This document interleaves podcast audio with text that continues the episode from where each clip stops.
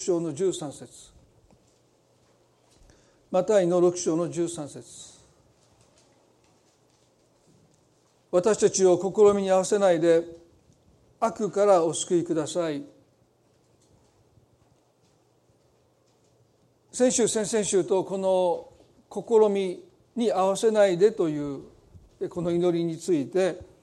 ご一緒に学んできました。あのヤコブの一章の14節にあったように私たちの欲望に引き寄せられておびき寄せられて誘惑されるというその種の誘惑ではなくてまさにエデンの園で蛇によって誘惑されていく。そして神に反逆する意図も願いも動機も根拠も何もなかったのにアダムとエバが神に反逆していくというその種の誘惑ですよね。そしてこの後に書いてる「国と力と栄は常しえにあなたのものだからです」「アーメン」という、まあ、この省エの部分ですね。これは一番新しい新科学にはもう書いてないんですね。2017年の新科学にはもうこの部分は書かれていません。ですからこれはイエスが教えた祈りではなくて後に教会がこの死の祈りに対する応答としてこの付け加えた部分ですよね。ですから、えー、2017年の前の新科学には載ってますけれども、えー、最近去年かな？新しくなった新科学にはここを省いているということですね。でも、まあ、私たちはこの省エの部分は、まあ、この死の祈りへの私たちの応答という意味においては、えー、とっても大切だと思います。ですから、このことをですね、私たちはやっぱり学んでいきたいなというふうに思います。ですから今まで学んできたイエス様が教えてくださった死の祈りではなくてその祈りに対する、私たちの応答としてのこの最後の省エの部分を今日はご一緒に学んでいきたいというふうに思います。国と力と社会は常しえにあなたのものだからです。まあ、おそらく主の祈りに対して最も健全な応答がこの告白じゃないかなそう思いますね。国と力と栄は常しえにあなたのものだからです。それはあなたのものですと私たちが告白していく。なぜか。それは私たちはそう頭で思ってるけど心では神様のものだと本当に思ってるかついつい私のものとしてそれを不当に私たちが所有しようとしてないか。この神への反逆っていうのはまさに神様のものを欲していくというですね。分をわきまえないで神のものを不当に所有しようとすることがこの漱石の三章の中において描かれている、まあ、現在、まあ、オリジナルスインと言われるものではないかなと思うんですね。ですからあなたのものですと告白していくということはとっても大切じゃないかな。この13節を学んだ時にあの創世記の3章の中で蛇がエヴァを誘惑した時の最初の段階をですねご一緒に学びましたで今日はその後半ご一緒に見ていきたいと思います決定的に誘惑が彼らを神へと反逆へと向かわせていくその段階をですね今日はご一緒に見たいと思いますね。それは今日も変わらない誘惑の一つの形じゃないかなと思うんですね。まあ、まずは漱石の3章の1節と2節を読みします。さて神である主は主が作られたあらゆる野の獣のうちで蛇が一番狡猾であった。蛇女に言った。あなた方をその野どの木からも食べてはならないと神は本当に言われたのですか？女は蛇に言った。私たちは園にある木の実を食べてよいのです。3節。しかし園の中央にある木の実について神はあなた方はそれを食べてはならない。それに触れてはいけない。あなた方が死ぬといけないからだと仰せになりました。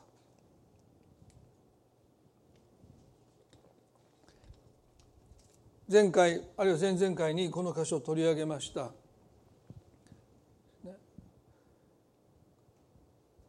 本当に言われたのですかという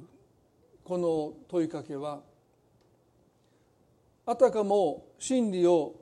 追求しているかのような印象を与えます。そしてその質問そのものが神がおっしゃったことと真逆ですよね。神はそのどの木からも思いのまま食べていいとおっしゃった。にもかかわらず蛇は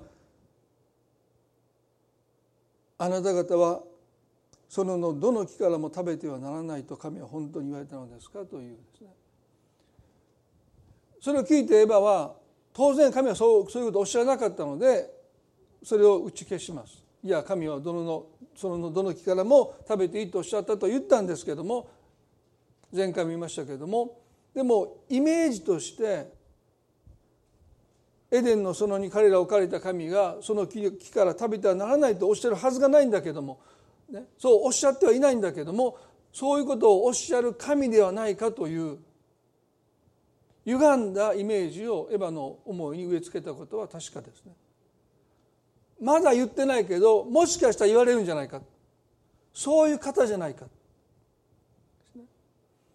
ですから何度も繰り返してますけれども私たちが信じる神様の教理よりも私たちが思い描く神様のイメージの方がはるかに私たちの信仰生活に影響を与えますね。まあ牧師としていて一つの特技をねあの、まあ、特技というか習得していく一つはですねその方が神について語るどんな告白よりもその方がどのような神をイメージしているのかをその方と話していて大体わかるっていう特技です。ですから言ってることと思い描いてる神様のイメージはかなりかけ離れてますよね。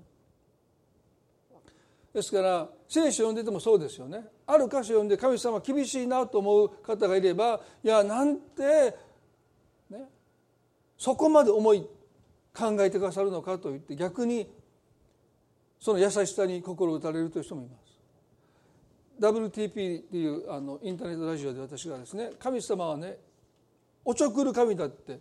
言ったんですね。で私にとってはね聖書読んでたらもうおちょくりまくりですよね。でしょ？そしたらある方の奥様が「私のイエス様はそんなことしない」ってラジオで言われてしまってもうその時ランニングしていましてね。膝からこけそうになりましたけど。で今回またラジオに出てリベンジしましたけどね。あのいややっぱり神様はあのいじる神様だって。ある人にとってはね神様はそんなこと絶対なさらないっていう人もかも分かんないしいやある人はねイエス様ってユニークだなユーモラスだなってそう思うかも分かんない、ね、ですから同じ聖書を読んでるんだけどもそこで私たちが思い描いていく神様のお姿っていうのはかなりかけ離れてますよね。イエス様のイメージだってそうですよね。もう超イケメンにみんな書くんだけどもしかしたら全然もう何やこのおっさんっていうようなねそんな方だったかも分かりません容姿は分かんないですよね。ですから勝手にもう特にねその西洋ではイエス様白人に描かれてますよね。でも中東のエルサレムのましてやそのガリラヤ湖で生まれたイエス様はもう色が黒くてですねその西洋の人がヨーロッパで描くイエス様と全然違いますよ。ね、もうアラブ系ですよね。でもそういうことは多分書かない。で私たちもどっちかというと西洋系のイエス様を好んでアラブ系のなんか色色の黒いのはこの肌がね濃いっていうのは何となくこうイメージしてないですよね。ですから本当に私たちが勝手に思い描いている神様のイメージっていうのはですねもう相当開きがあると思う、まあ、容姿だけだったら好きに描いていいんですよ日本人的なアジア的なイエス様を描くのもいいと思いますよね。まあ、あんまりそういうのを絵で描いた人僕会ったことないのでもし絵にあの描ける人いたらぜひアジア的なイエス様の顔を描いてほしいと思いますけどあんまり見たことないんですよね。でもその内面どのようなお方なのかということに関してね私たちが神様をどうイメージしているかというのは非常に大切です。ここでエヴァは少なくても神様はそんなことをおっしゃってはいないけどおっしゃるかもしれない。そういうイメージを神に対して持ったことは確かだと思いますそうじゃなきゃ神に反逆していく説明がつかないですよねですから少なくとも彼女は神は束縛する神支配する神だという思いをイメージを持ってしまった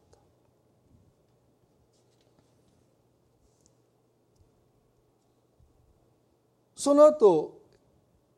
創世記の3章の4節で3節ではね彼女が神の言葉としてあなた方はそれを食べ食べてはならないそれに触れてもいけないあなた方が死ぬといけないからだと仰せになりましたというこの言葉に対して蛇はこう言いました。そこで蛇は女に言ったあなた方は決して死にませんと言いました。これが誘惑の第二段階ですね。あなた方は決して死にません。でそれは単に私たちがそれを食べたら死ぬというね。その私たちが死んでしまうということをそこでエヴァがいいいやあなたは死なないっていうふうに言ってるだけじゃなくて2章の16節で神様ははっきりとですねあなたはそのどの木からでも思いのまま食べておいしかし善悪の知識の木から取って食べてはならない。それを取って食べる時あなたは必ず死ぬとおっしゃった。あなたは必ず死ぬ。これ何を意味してるかというとあなたは必ず死ぬというこの言葉をね神と人とを分かつ究極の境界線なんです。あなたは神ではないっておっしゃった。だから単に私たちが死ぬ死なないということじゃなくてこのあなたは必ず死ぬというこの言葉をあなたは神ではないことを覚えなさいって神様おっしゃってる。すなわちね死の可能性ですね。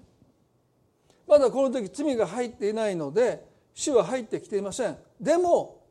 食べたら死ぬよっておっしゃった。それはあなたは神になれないっていうことなんです。あなたは神ではないっていうこと。そう神がおっしゃった。あなたは必ず死ぬ。なぜキリスト教会がイエスの復活イースターを誕生クリスマスよりもお祝いするかというとイエスが神であるか救い主であるかどうかはこの方が肉体を持ってよみがえったかどうかにかかってるんです。数々の奇跡を行って今日まで親しまれる素晴らしい知恵の言葉を語られたとしてももしこの方が十字架にかかって息を引き取って葬られたままその墓から出ることがなければいくら魂が永遠だと言ったところでその方がよみがえなかったならばイエスは神でありません。ですから神と人とを分けるのはさまざまなことがありますよでも決定的なこと。それは死に打ち勝って。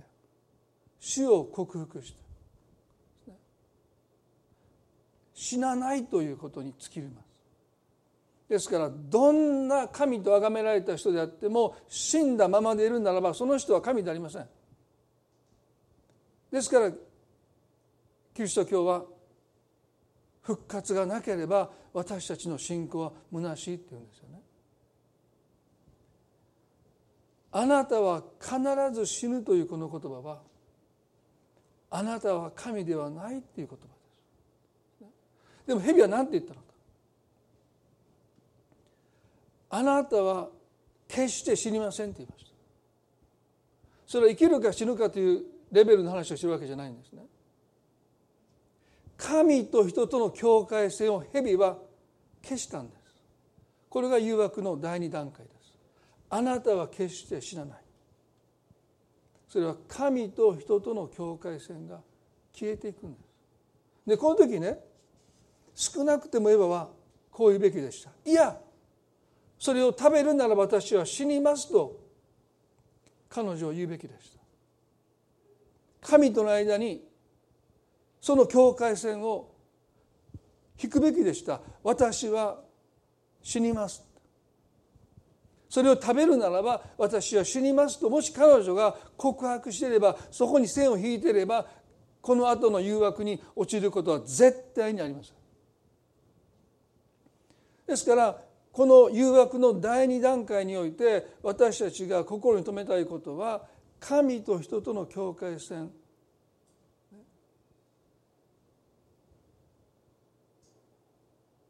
あなたは必ず死ぬとおっしゃった。あなたは神になれないという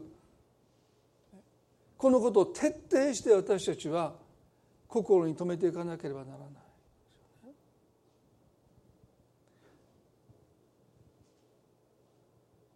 この境界線が曖昧になると次の誘惑に私たちが陥っていくんですね。いやそんなの言われなくったって私は神でないってそんなことは大だって思ってるってでも神との境界線はいつも踏み越えてしまいますよ。ですから神になれないって言いながら私たちは神との間にある境界線を簡単に踏み越えます。まあ、そのことは後になって例えば救いを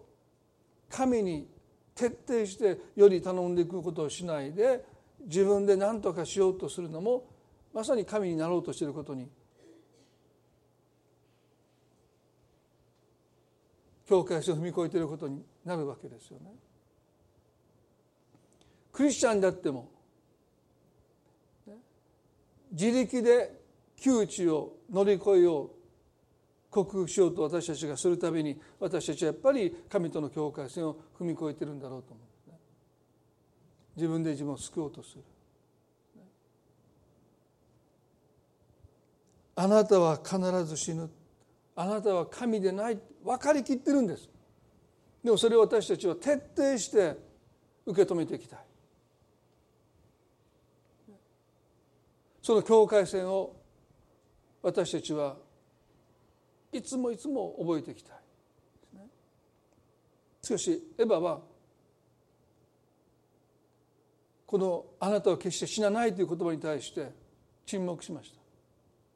でその後蛇は何て言ったのか。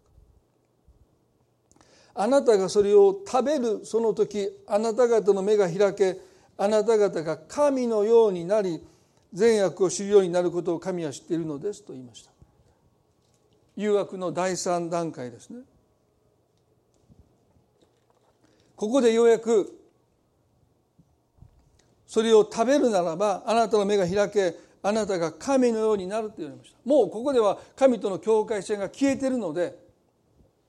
エヴァはその可能性を疑わない。ですね。唐突に言われたら引きますよ。でも神との境界線がもう消えてしまってあなたは決して死なないって言われた。もうその線が消えちゃったんで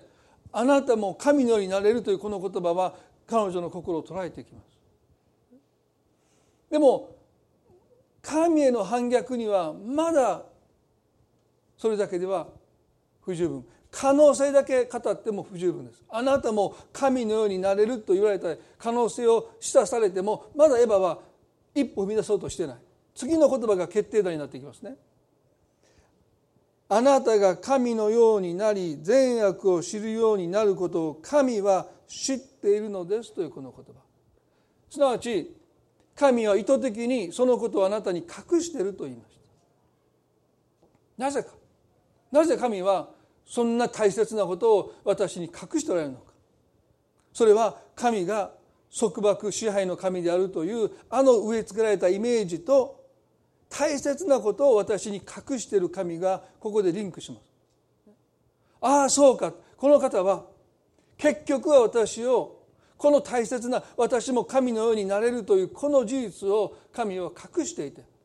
それは私を束縛し私を支配し私をコントロールするためなんだという神への不信感がエヴァの中に生まれてくる。このことが一つの決定打になってきます。神への不信感です。隠し大切なことを隠している神。皆さんね神につまずいたという言葉をよく耳にします。神につまずいた。神に対して不信感を持ってしまった。ここの誘惑を私たちが思う時にですね私たちは神ご自身につまずいているわけではないということをまず覚えた。いかなる人も神様ご自身にはつまずかないんです。いやつまずきようがないんです。神についての考え。神についての意見。すべては神についての考え意見理解に私たちはつまずいてるに過ぎないんだということです。エヴァは神様をご自身に不信感を持ったわけじゃない。神はそれを隠しているというこの蛇の言葉に対してつまずいてそうなんだ神様隠してるんだって。そして神に不信感を持っていった。ですから皆さんもし私たちが人生の中でいろんな出来事の中で神様につまずきそうになる時にまず問うてください私は本当に神ご自身につまずこうとしているのか神についての考え神についての意見につまずこうとしているのかということを私たちは問わないといけない。そしたら私たちは絶対神ご自身につまずくということはありえないんですよ。まあ私につまずくことあります皆さんね。え牧師でもそんなことするんですかするんです。ズームのあごめんなさいウェブ X の教会して学びの終わり頃そわそわし始めて。もうすぐ半沢直樹が始まるのに。こんなギリギリで質問してみたいな。そういう牧師にはつまずく人はいると思いますよ。いやもう半沢直樹なんかもう見なくてもいい。あなたの質問に答え声が枯れるまで答えましょうなんてね。いやもうあもう皆さん5分前ですから。もう終わりって言ってね。ここまで質問しそうな人がいるのに画面を切るという。まあそういう そういう牧師には皆さんつまずいていただいても結構ですね。まあ怪我はしないと思いますから。まあ、ニューライフの方はね受け身をもう学んでるんですよ。牧師につまずいても。そういうふうに私は皆さん訓練したと思います。こけるけどパン！平気なんですね。まあそういうふうにしてくださるのはありがたいんですけど。まあでもね神様につまずきようがないですよ。ああもう私神様につまずいたという時ねもうまず皆さんそうじゃない。神についての考え。だから私たちは本当にその時ね立ち止まって私は本当に神様につまずいてるんだろうか。エヴァは聞けばいいんですよ。神様あなた本当に隠しておられたんですか。でも彼女は聞かなかった。隠しているんだという言葉にもう彼女はつまずいてしまったですよね。神への不信感を持ってしまった。漱石の3の6でこう書いてますよ。そこで女が見るとと書いてますそこで神につまずいた神への不信感を持ってその木を見たんですよね。で彼らは園の中央にあったのでいつも目にしていました。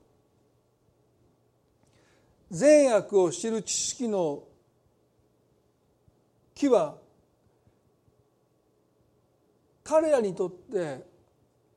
他の木と何ら輝いてもいないし彼らの心を魅了するようなものもなかった。ですから風景に溶け込んでる。気にも留めない。でも神の不信を持ってその木を見た時こうこう書いてますね。その木は誠に食べるのによく目に親しく賢くするというその木はいかにも好ましかったってずっとそう思ってたわけじゃないんですよ。神の不信感を抱いてその木を見た時にその木が今までと違って見えた。これが皆さん誘惑なんです。今まであなたの心を魅了しなかったものが神に対して不信感を持った途端輝いて見える。そのことにあなたの心がとらわれていく魅了されていくというのがまさに誘惑なんですよ。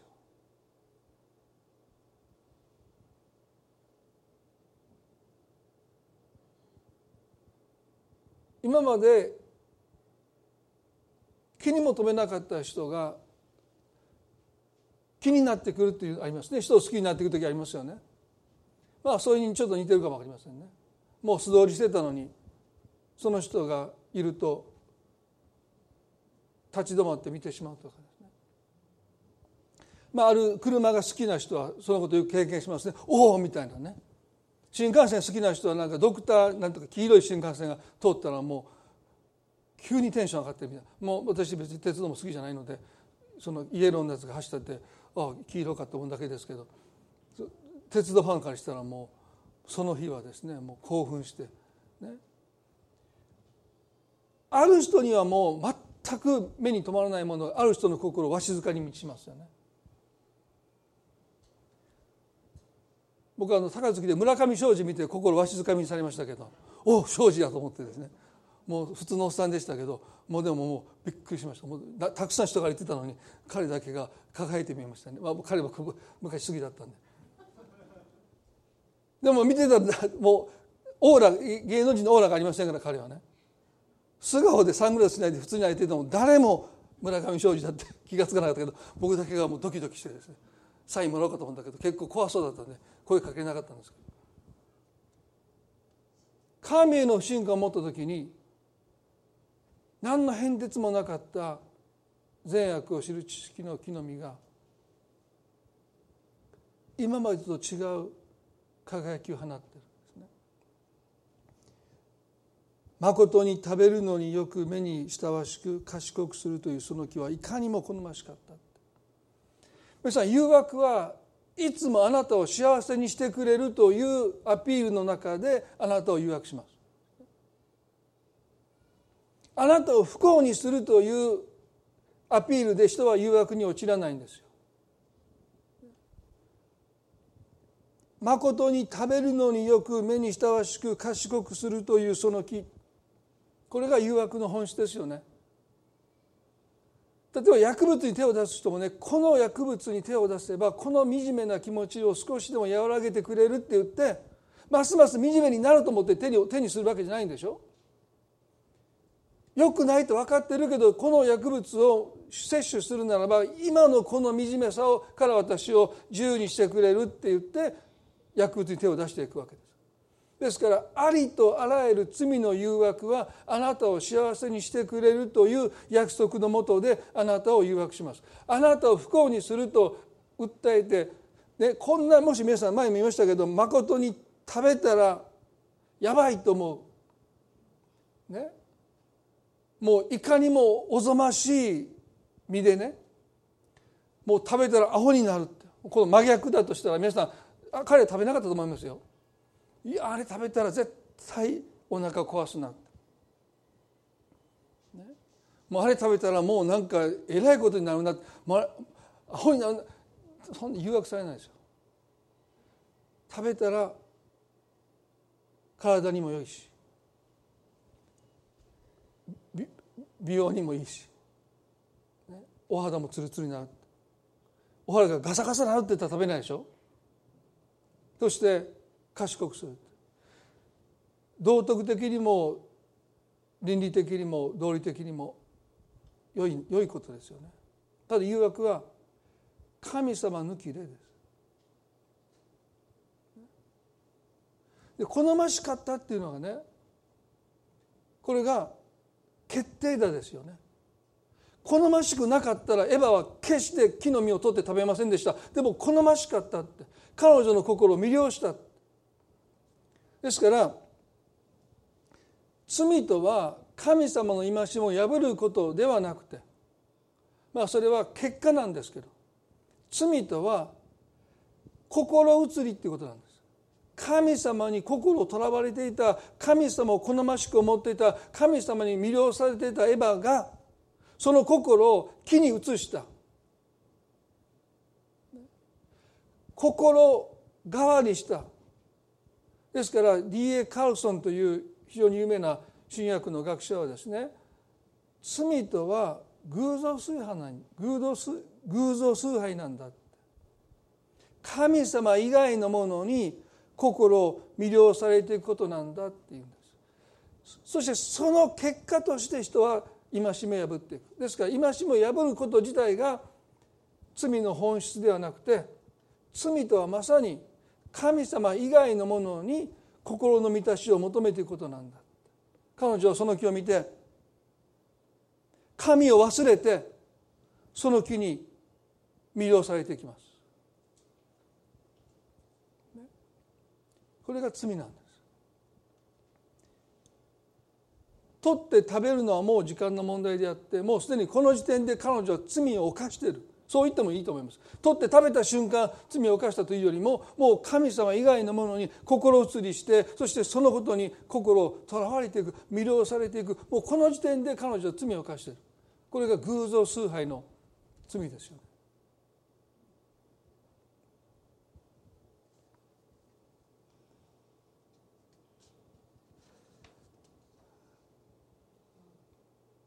主の祈りという本を書いたウィリアム・ウィリモンの本から何度か引用しましたけども最後に彼の本からこの箇所を少し引用も引用して紹介したいと思いますね。よく注意しておきたいことは国と力と栄について語るこの祈りは誘惑と悪について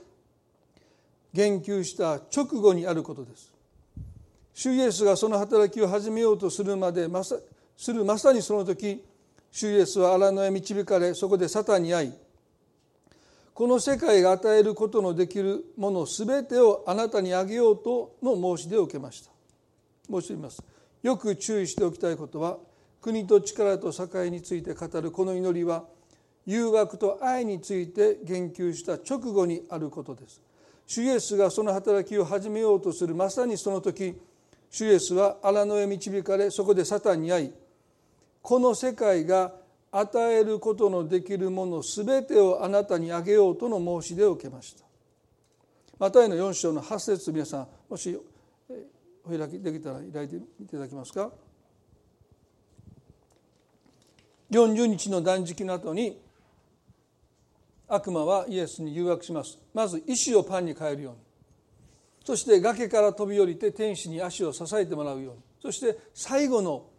極めつけですね。それは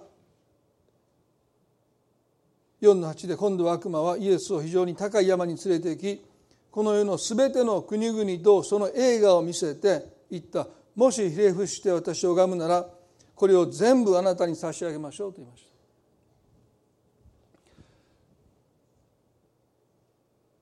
た。悪魔の決定だですよね。切り札ですよね。これでダメならもうダメなんです。もう最終兵器ですね。誘惑の中の誘惑ですよね。何を言ったか。この世のすべての国々とその映画を見せて言った。もしひれ伏して私を拝むならこれを全部あなたに差し上げましょう。この国々の輝きを全部あなたに差し上げましょうと言いました。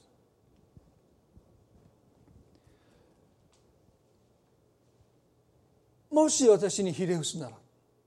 たった一つの条件です。この箇所から私たちは多くのことを学べると思うんですけども時間の中でですねいくつかのことを考えたいですけどまず悪魔はここでね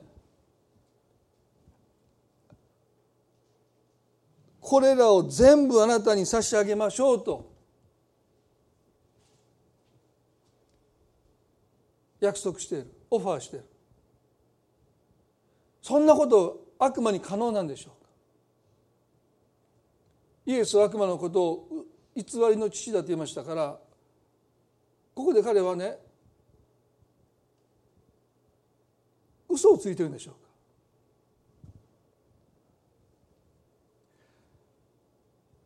イエスを誘惑しようとする悪魔が見えすぎた嘘をつくはずがないですから本当に彼はこの世の国々の映画をイエスがひれ伏すならば与えうる立場にいたということを私たちはまず知る知ることができるんですね。でそれはどういうことかというと神に返さない栄光は誰が握ってるのかということ国と力と栄えは常しえにあなたのものですと私たちが神に栄光を返していかないその影響は栄光は誰が握っているのか。聖書は悪魔だっていうんです。ですから高い山から国々の映画を見せた時にその映画は神に記されたものではない。人々が国々が神のものであるのにもかかわらず不当にそれを神に返さないで所有してる握りしめてるその映画を見せてもしあなたが私にひれ伏すならば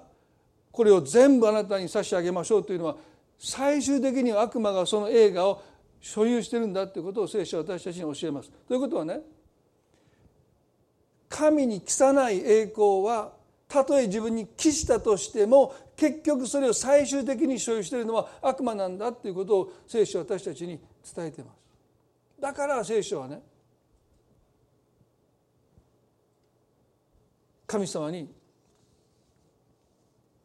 国と力と栄とは特殊にあなたのものですとそれを帰していく返していくことの大切さを私たちに繰り返し教えるんじゃないかな。私たちは悪魔にひれ伏したとは思っていませんよね。でもここで2つの選択肢しかないんです。栄光を神様に返さないならば私たちは結局はあのエヴァがその木を好ましく思ってそして取ってそれを食べて夫にまたいた何て書いてあるかその後。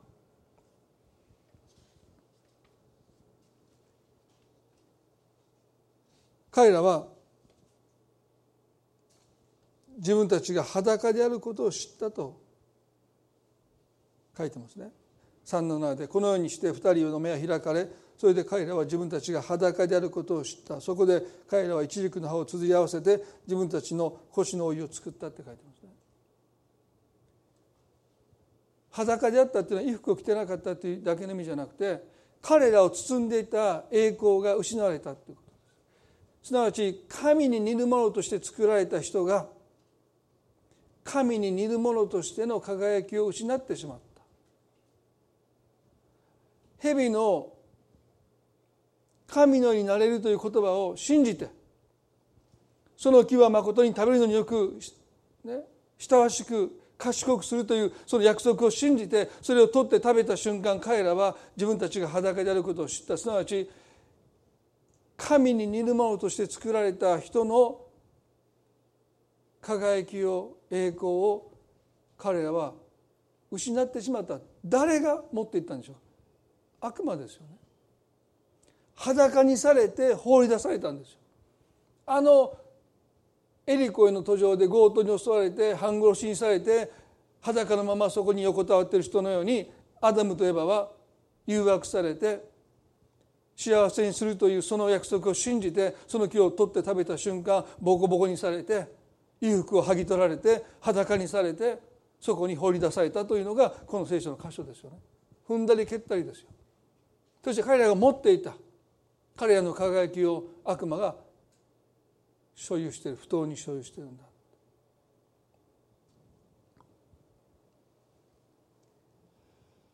イエスはこの誘惑に対してこうおっしゃいました。もしひれ伏して私を拝むならこれを全部あなたに差し上げましょう。マタイの4の10でイエスは言われた「引き下がれサタンあなたは神である主を拝み主にだけ使えよ」と書いてある。引き下がれサタンあなたの神である主を拝み主にだけ使えよと書いてある神の御子イエス・キリストでさえも神のものをご自分が受け取ることを拒まれてそれは父なる神のものだって言ってこの悪魔の申し出を蹴られました。神の御子ですらその栄光をご自分に期すことを拒まれて神にそれを返していこうとなさるならば私たちはこの引き下がれサタンというのはですねまさに自分に栄光を期すようにと誘惑するその声に私たちは毅然と立ち向かわなければならない。それはすなわち国と力と栄とは常しえまでも神様あなたのものですと私たちはいつもそのことを告白して生きていかなければならない。そして神様に栄光を期するとはね最後にどのようなことなのか。あなたの神である主を拝み主にだけ使えよと書いてあるとこのことはどういう意味なのか。それはね私たちが何かを成し遂げた時に人は私たちを褒めてくれます。すごいですね。いやいやこれは神様が私を助けてくださったからだって言って神様の恵み神様の助けを覚えていくということも神に栄光を期することです。サッカーの選手がねゴールをした時に、まあ、天を指して指を指すのはもうこのゴールを神様あなたに捧げます。私じゃない。神様あなたですって。そうやって神様の栄光を返していくわけでしょ。まあ日本人の選手もそれを形だけ真似てやりますけども。でもそれも神に栄光を期することなんだけどもでも本質的にはですねエヴァが神様から心移りしてその木を見て好ましく思ったというその思いを神に返していくということなん。もう一度神様を見て好ましく思うということその方に心を魅了されていくということその方しか目に入ってこないあなたしか見えないというそこに私たちが戻っていくということが神様に栄光を返すということなんですよ。それが本質なんですだから何か成し遂げていや神様のおかげですということももちろん神の栄光を期することなんだけれども本当の意味で神の栄光を期するとはあなたの心を神に向けていくということなんです。神様あなたしか見えない。神様を見て好ましく思う。古代ギリシャの恐怖たちはねもっと強烈な言葉を使いました。神を欲望しなさい。好き好きぐらいじゃダメだ愛してるだけじゃダメだって。あのエヴァが、ね、取って食べたら死ぬと言われた。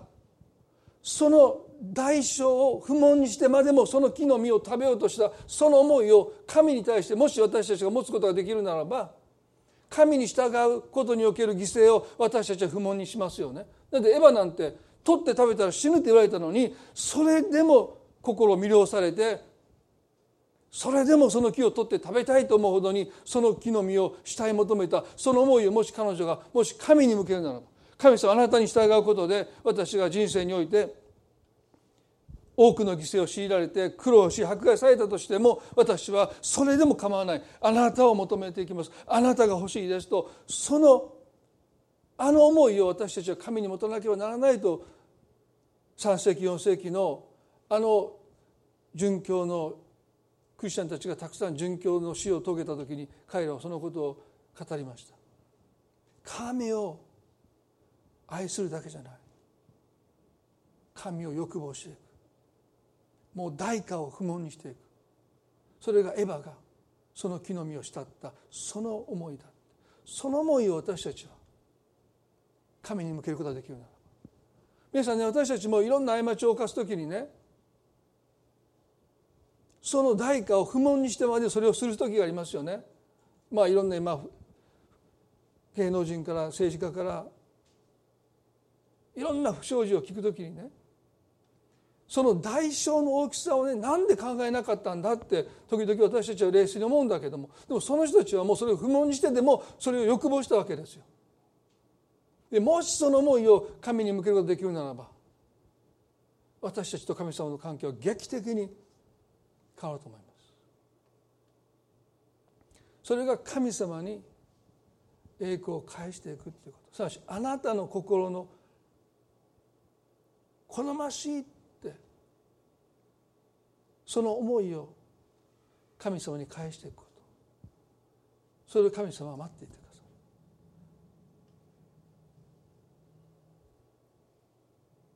それが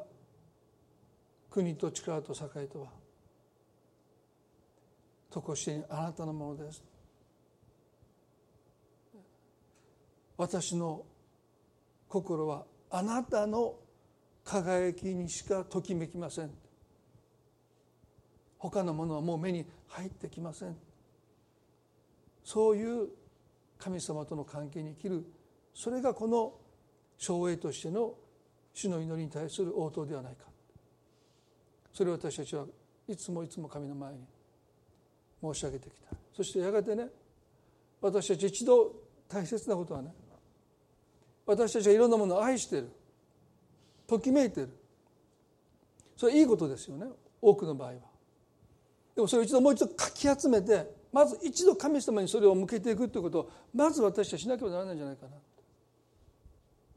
神の国とその義をまず第一に求めなさいとそういうことなんですね。あなたの愛を一度全部集めてあなたのものですってそれを神様に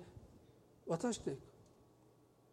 でそうすればあなたがたとえ自然を愛しても半身のにはならないんですね。その中に神を感じるんです。隣人を愛する時にも神様とかけ離れて愛するんじゃなくてその人の中に神を感じる。この世の中には愛すべきものがたくさんいます。でもね悪魔の誘惑は神様から離れてそれを愛するようにと仕向けたわけですよね。でも私たちは自分の愛をかき集めて神様にお返ししていくことを通して自然の中に私たちは神を感じていく。この世にある良いもの親しいもの賢いものの中に私たちは神ご自身をもし感じていくことができるならばそれが本来の私たちの生き方です。全ては神から発して神に帰っていくからです。ですから自然だけを愛する人はいますよ、自然崇拝する人は神を否んでます。でそれは私たちの本来の自然を愛する愛し方ではない。私たちは自然の中に神様を感じて神の見て覚えて自然を愛していく時に私たちはどれだけ自然を愛しても神に反逆しません。でも悪魔は巧妙です。神に背を向けて自然を愛すること。人を愛すること。自分自身を愛することを私たちに語りかけます。そして多くの人が神に反逆する意図がなくて神抜きの幸せを求めて生きている皆さんどうでしょうか？私たちはもう一度自分の愛をかき集めてまず神様あなたのものです。私の愛は私の心はあなたのものですというそれが国と力と栄とは特殊にあなたのものです。これを形式的な祈りにしないでください。国なんて大きすぎて力栄私とはあんまり関係ないものを神様のものですって言ったって何の意味もない。あの国と力と栄とすなわち私の心を魅了するもの。その思いはあなたがお持ちになるべきものです。そう私たちがその祈りに思いを込めていく時神様はどれほどあなたの心をご自分のものとして栄光として受け取られることを喜ばれるでしょうか。それが神様の栄光を期していくことなんだ。そのことを最後に覚えてですねこの主の祈りの学びを終えていきたいなと思います。一言お祈りします。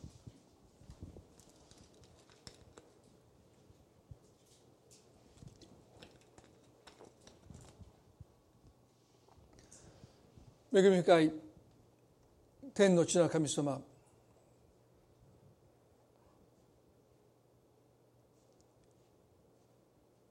国と力と栄とは常しえにあなたのものです。あなたのもの。エヴァがその木を見て好ましく思った。目移りした。心移りした。主よ私たちはその思いをあなたに向けたい。あなたは私たちにとって好ましいお方でしょうか？私の心を神様あなたは捉えていてくださるか？もしそうじゃなきゃ私たちは神のものを不当に所有している。私の心は神様あなたのものです。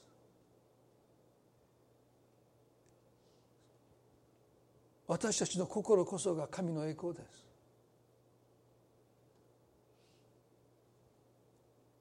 主よあなたしか見えない。私たちの心があなたの麗しさに。心奪われていきますよ。うにエヴァはそれを食べたら死ぬと言われたにもかかわらず取って食べていく。もしその愛を神に向けることができるならば彼らは神のために何だってできる。神様私たちは自分の思いをかき集めてまずあなたに返してきた。これはあなたのものです。私の心はあなたのものです。そう私たちは今日あなたの前に祈りたい。神様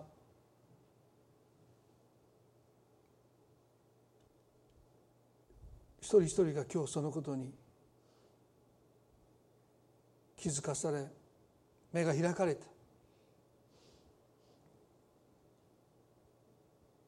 神様に栄光すなわち私たちの心私たちの愛をあなたのものですとお返しすることができますように。あなたが私たちを助けてください。主よあなたはそれを強要しません。だから私たちは今国と力と栄えた常しえにあなたのものです。告白します。応答します。どうか私たち一人一人がその応答に生きることができますように祝福してください。感謝し私たちの主イエスキリストの皆によってこの祈りを見舞いにお捧げいたします。それではご一緒に最後に賛美をしていきたいと思います。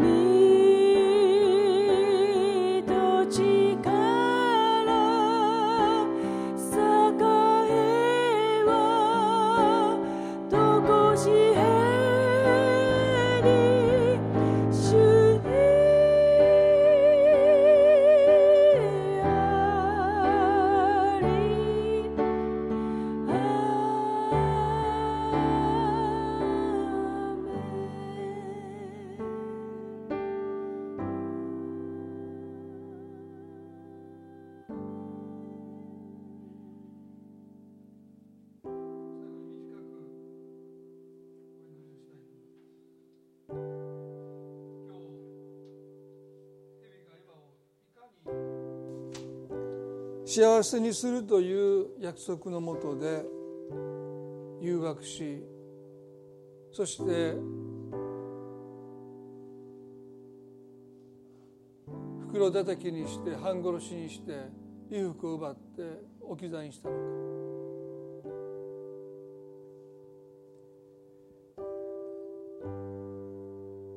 あなたの心は今神様以外のものにもし惹かれてるな。ら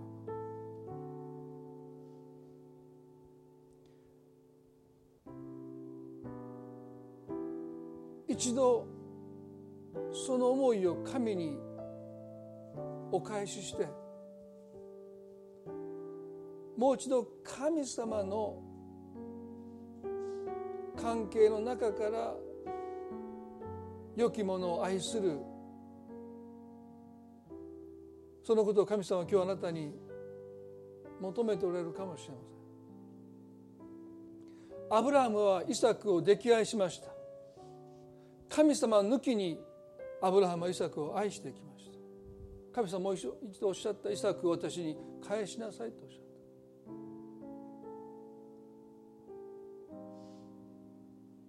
た。今日あなたはもしかしたらイサクを神に返さなければならないのかもしれない。そしてもう一度神様からイサクを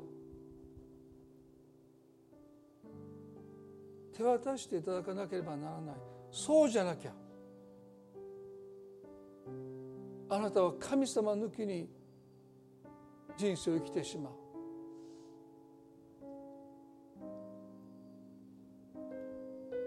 今日神様もしあなたをあなたが溺愛して離さないものを一度私に返しなさい。そのあなたの愛を私に返しなさいってあなたを招いておられるならばぜひその招きに応答していただきたい。神はイサクをあなたに返してくださるでも一度あなたは神にそれを明け渡さなければならないんじゃないか。短く祈りたいと思います。神様アブラハムは25年待ってようやく誕生したイサクを溺愛しました。イサクがアブラハムにとって偶像になってきました。彼の心を魅了してきました。捉えてきました。神様はアブラハムにおっしゃった。イサクを私に捧げなさい。今日神はあなたにそのことを語っておられるかもしれない。神はあなたの大切なものを奪う神でない。ただそれを偶像のように愛する時にあなたはやがてそれを失います。だから私一度あなたの愛を返しなさい。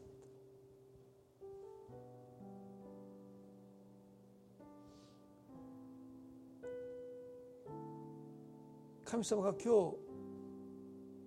あなたにそのことを求めておられるならば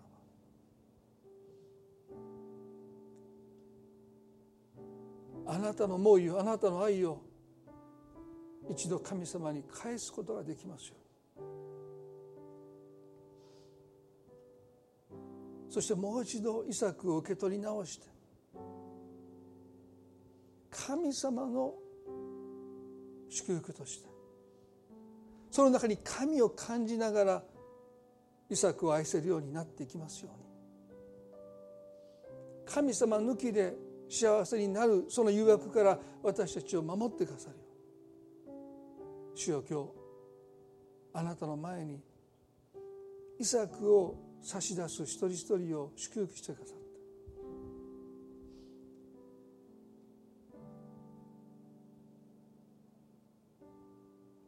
あなたの祝福としてそのイサクをもう一度返してくださるように祈ります。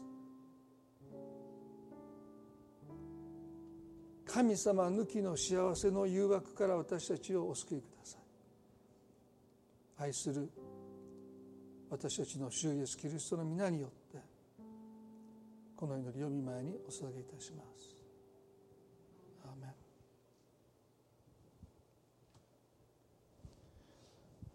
それでは今朝これで礼拝終わりたいと思います。